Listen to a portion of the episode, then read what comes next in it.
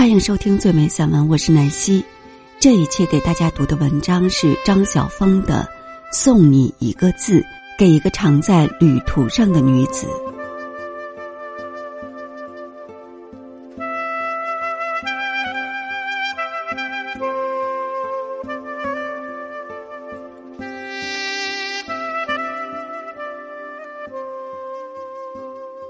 迎，行是一个美丽的字。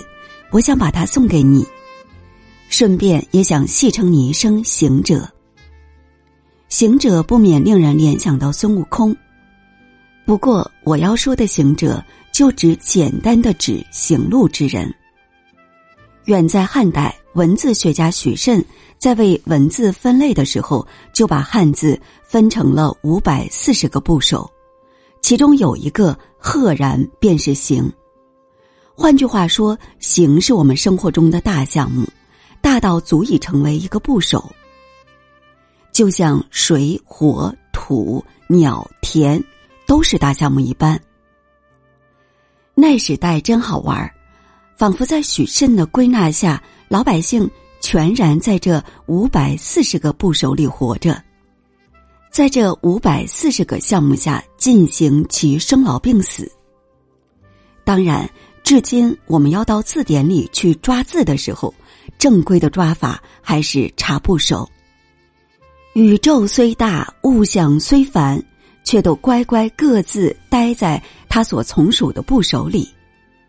就算科学家新陶掘出了一些新玩意儿，一样可以收编为油或雷或氢或氧。但行不是被收编的，它是部首级的字。它有其完整自足的意义，它收编别人。行是什么意思呢？有趣的是，许慎虽比我们早生两千年，但他只懂小篆，旁及大篆，对那批早于汉代大约一千五百年的甲骨文，他竟无缘得识，反而是我们二十世纪以后的后生小子，有幸隔着博物馆的玻璃。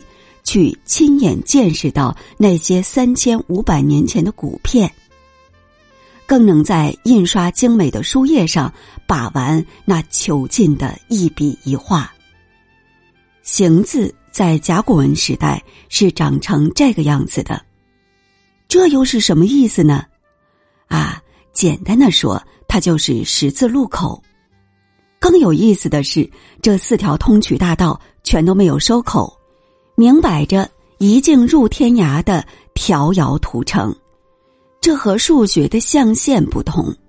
象限是四个区块，四个区块其实仍然只是四个辖地，但形却是四个方向。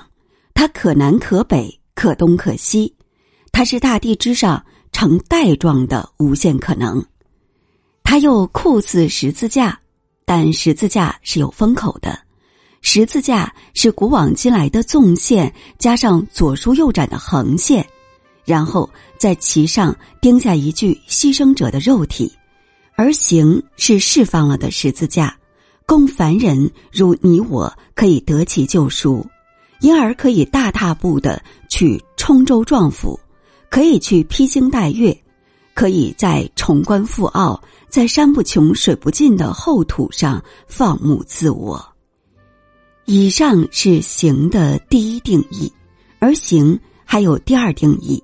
下定义的是许慎，在他的《说文解字》里，行字成了赤和处的结合。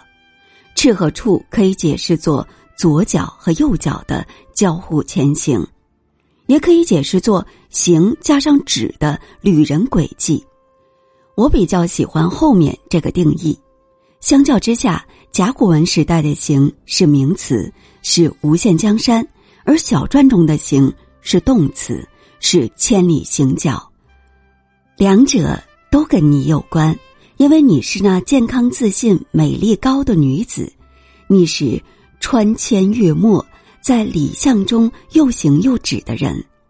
好的旅行家如你，是一行一止的，因为只有行才能去到远方。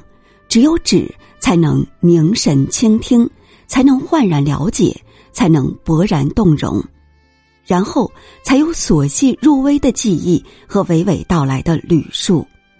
很高兴你今又有远行，很佩服你一再出发，与我因为方历大捷，一时尚在休养生息，但是倒也无妨于出入唐宋，游走晋魏，在历史中徜徉。